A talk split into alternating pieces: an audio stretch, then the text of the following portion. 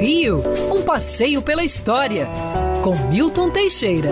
Bom dia, Mário. Bom dia, ouvintes. Tenham todos uma ótima semana! E vamos começar a semana falando de algo que está na moda futebol, exatamente.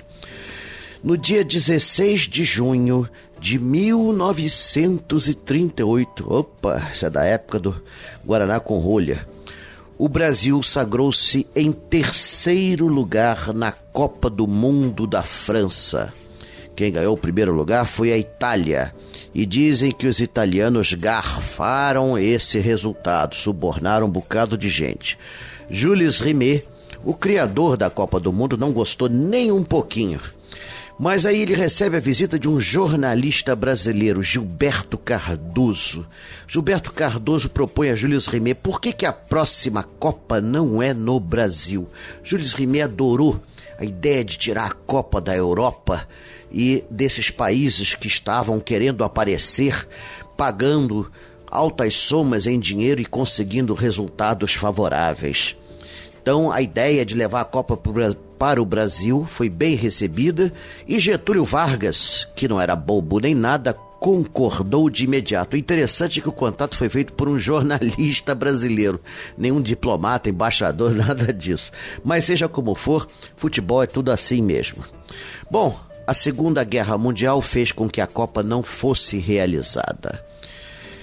Cancelada a Copa, decidiu a FIFA em 1946 que a Copa de 50 seria no Brasil. Depois de dois anos de discussão onde é que ia ficar o raio do estádio, finalmente decidiu-se que seria no Maracanã, ali onde tinha uma pista de corrida de cavalos que estava abandonada. Pois bem, em apenas 18 meses foi construído Pois bem, em apenas 22 meses foi construído o maior estádio do mundo, inaugurado em que data? 16 de junho também, só que de 1950. Maracanã era um recorde mundial, 300 metros de extensão, 180 de largura, capacidade para 200 mil pessoas hoje. Só um terço disso pode entrar no Maracanã. 200 mil pessoas, era o maior estádio do mundo.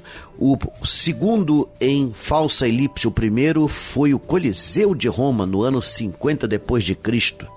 O que se usou de concreto ali daria para fazer prédios de 10 andares em volta de toda a Avenida Presidente Vargas.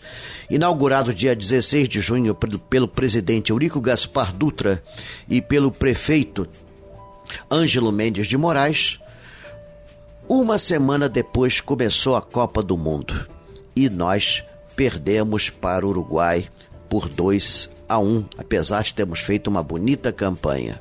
Mas depois da Copa de 2014, ninguém se lembra desse resultado de 2 a 1.